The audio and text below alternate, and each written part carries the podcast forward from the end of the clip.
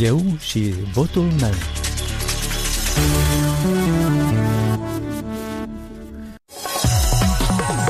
Bine v-am găsit, eu sunt Valentina Ursu și vă invit să ascultați emisiunea electorală la Radio Europa Liberă, unde puteți afla gândurile alegătorului și oferta politicianului. Europa Liberă continuă să vă prezinte actorii politici înscriși în cursa electorală. Cu numărul 21, în buletinul de vot va figura partidul Noua Opțiune istorică. Am întrebat-o pe Svetlana Chesar, președinta formațiunii, care este miza apropiatului scrutin parlamentar. Miza este extrem de mare, deoarece societatea de fiecare dată este pusă la o răscruce, la o cumpănă. Ne dorim să schimbăm lucrurile din țară, să avem totuși o țară dezvoltată, independentă, aparent, dar din păcate nu avem ceea ce ne dorim de fiecare dată, se um, recurg la tot felul de manipulări și de asta am hotărât să ne lansăm în această campanie electorală, să ne aducem mesajul echipii noastre absolut pragmatic, care ar corespunde agendei internaționale, care ar propune societății Republicii Moldova un plan de acțiuni, o programă în ceea ce privește dezvoltarea durabilă localităților după um, spiritul și principiul orașelor inteligente, orașelor verzi. Aici presupune inclusiv și dezvoltare socială și incluziune socială. Și oferta cu care veniți în fața alegătorilor, la ce se reduce? Oferta care... Oferta electorală. Oferta electorală este aceea ca să... Ce de,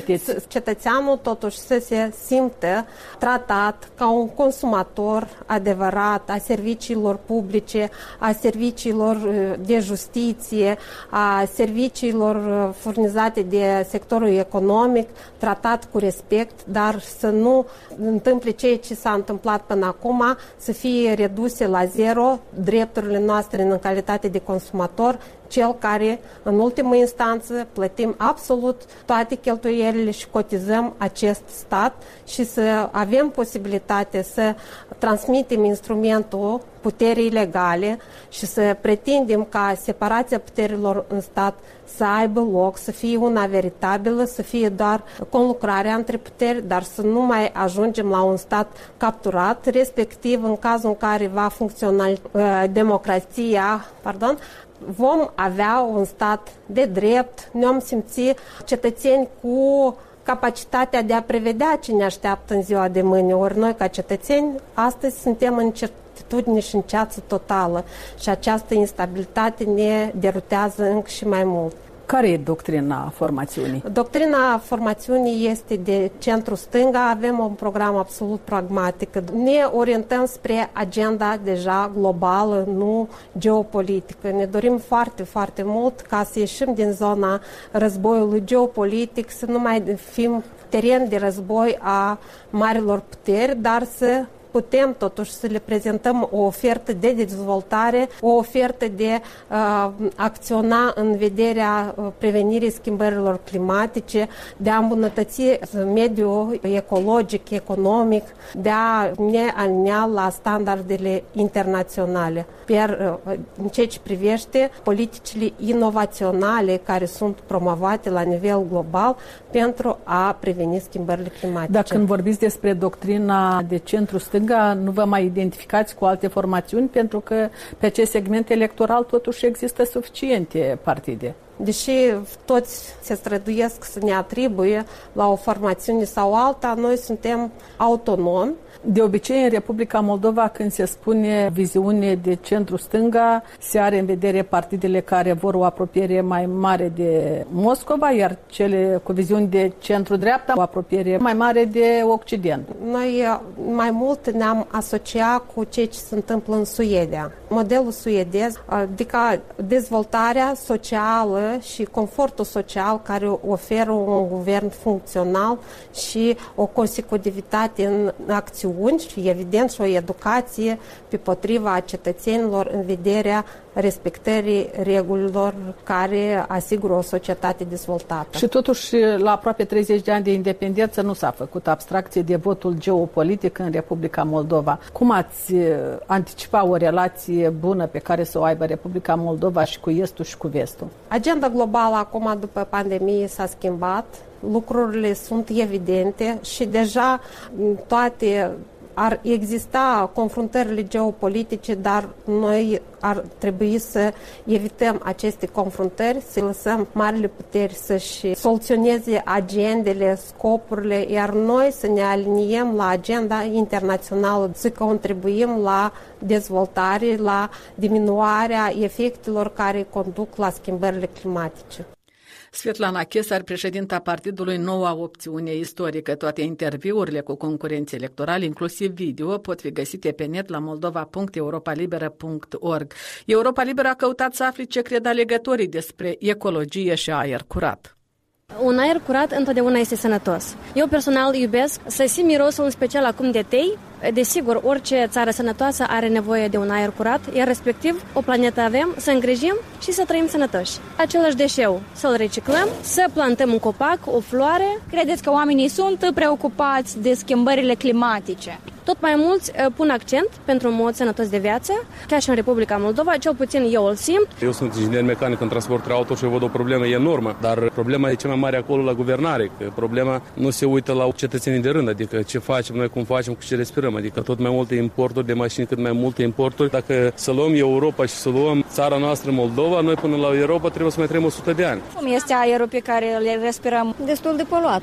Având în vedere numărul de mașini, este foarte poluat. Și plus la toate oamenii dau foc la gunoaie, e o problemă. Care credeți că ar fi soluții? Probabil legislația. Numai atunci când omul este bătut peste buzunar, atunci simte. Какие-то санкции должны быть предусмотрены и такие ощутимые, потому что для многих выкинуть мусор через окно – это нормальное явление. Когда он заплатит пару раз по тысяче лей хотя бы, в третий раз он подумает. Credeți că oamenii sunt preocupați de schimbările climatice? La nivel mondial, da, la noi nu prea. Omul când e sărac vrea să mănânci și nu se gândește la climă. În primul rând, sunt foarte multe mașini, de aici numai cât murdării se... Avem foarte multe mașini mai vechi. Aerul curat, practic, este lipsă și tendința de a trece la mașinile eco este o tendință binevenită pentru țara noastră în deosebi, dar prețurile pentru aceste mașini nu sunt pentru noi.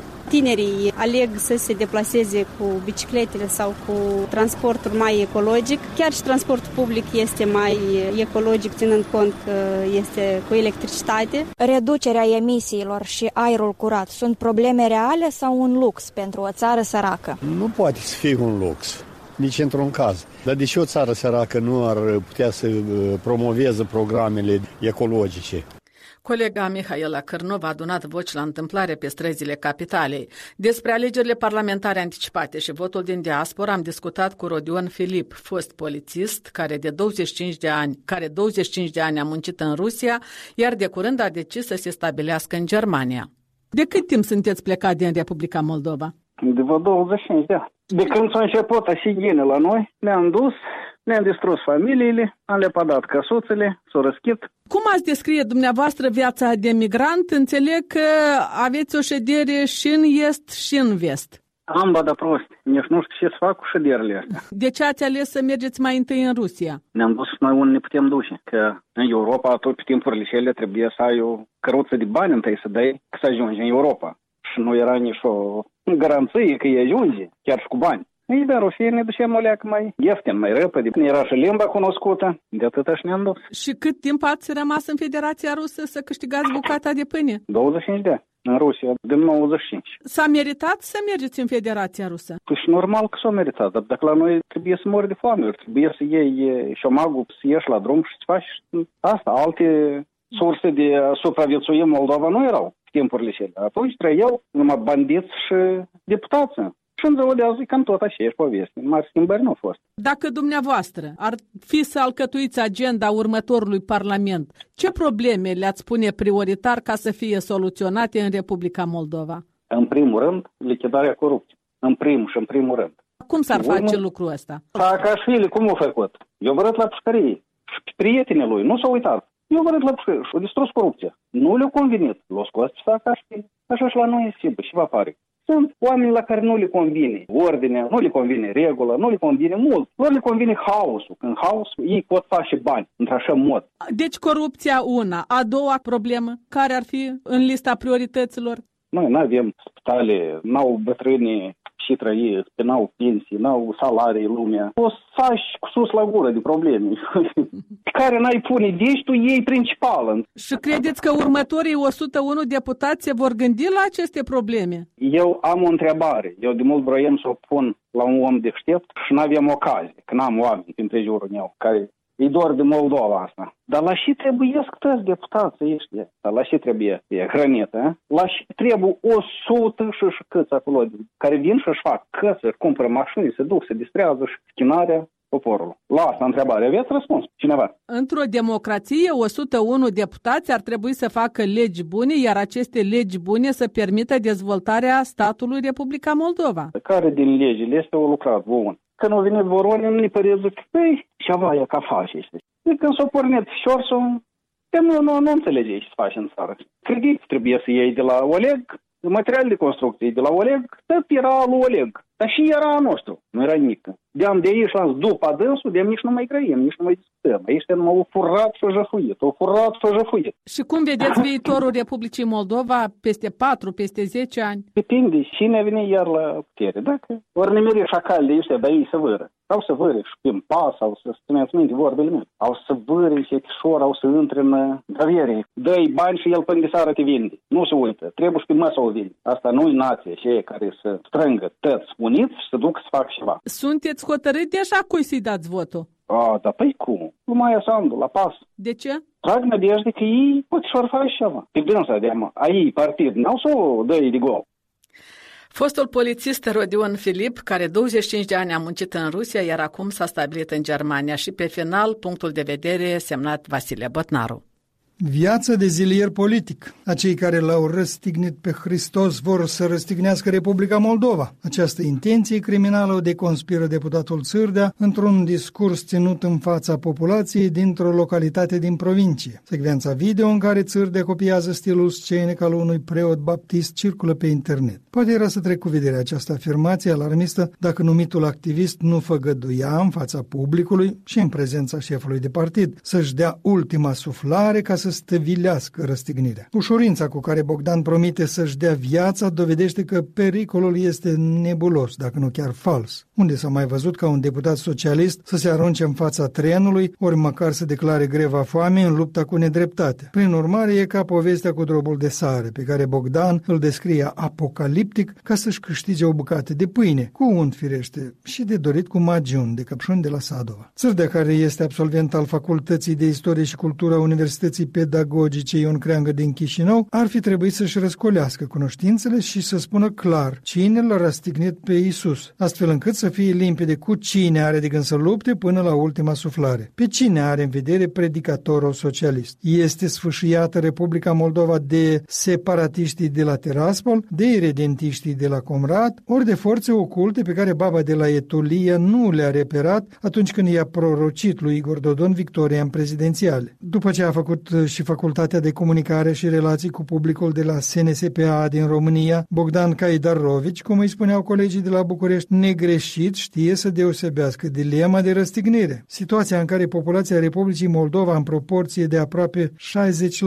60% își vede țara în Europa, iar alte 40 se mai opun, se numește eventual răscruce și nu răstignire pe cruce. Majoritatea care vrea ca Moldova să fie hajurată în culoarea albastră a Uniunii Europene dorește asta nu pentru că le-au spus Maia Sandu ori Andrei Năstase, ci pentru că acolo se află deja o treime din cetățenii active ai acestei țări și profită de o viață decentă, previzibilă și suficient de îndestulată ca să mai trimită bani și rudilor din Republica Moldova. Iar restul se mai lasă buimăciți de bocitoarele cu stea în frunte, care prevestesc catastrofe globale și locale doar ca să revină cu hurta în Parlament pentru a avea acces la borcanul cu miere. E și asta o metaforă, dar foarte limpede, pentru că descrie viața boierimii socialiste, cea care se declară hotărâtă să-și dea ultima suflare pentru a îmbunătăți viața oamenilor necăjiți, dar deocamdată reușește să-și îmbunătățească doar viața ei deputățească. Scuzați pentru rima stângace.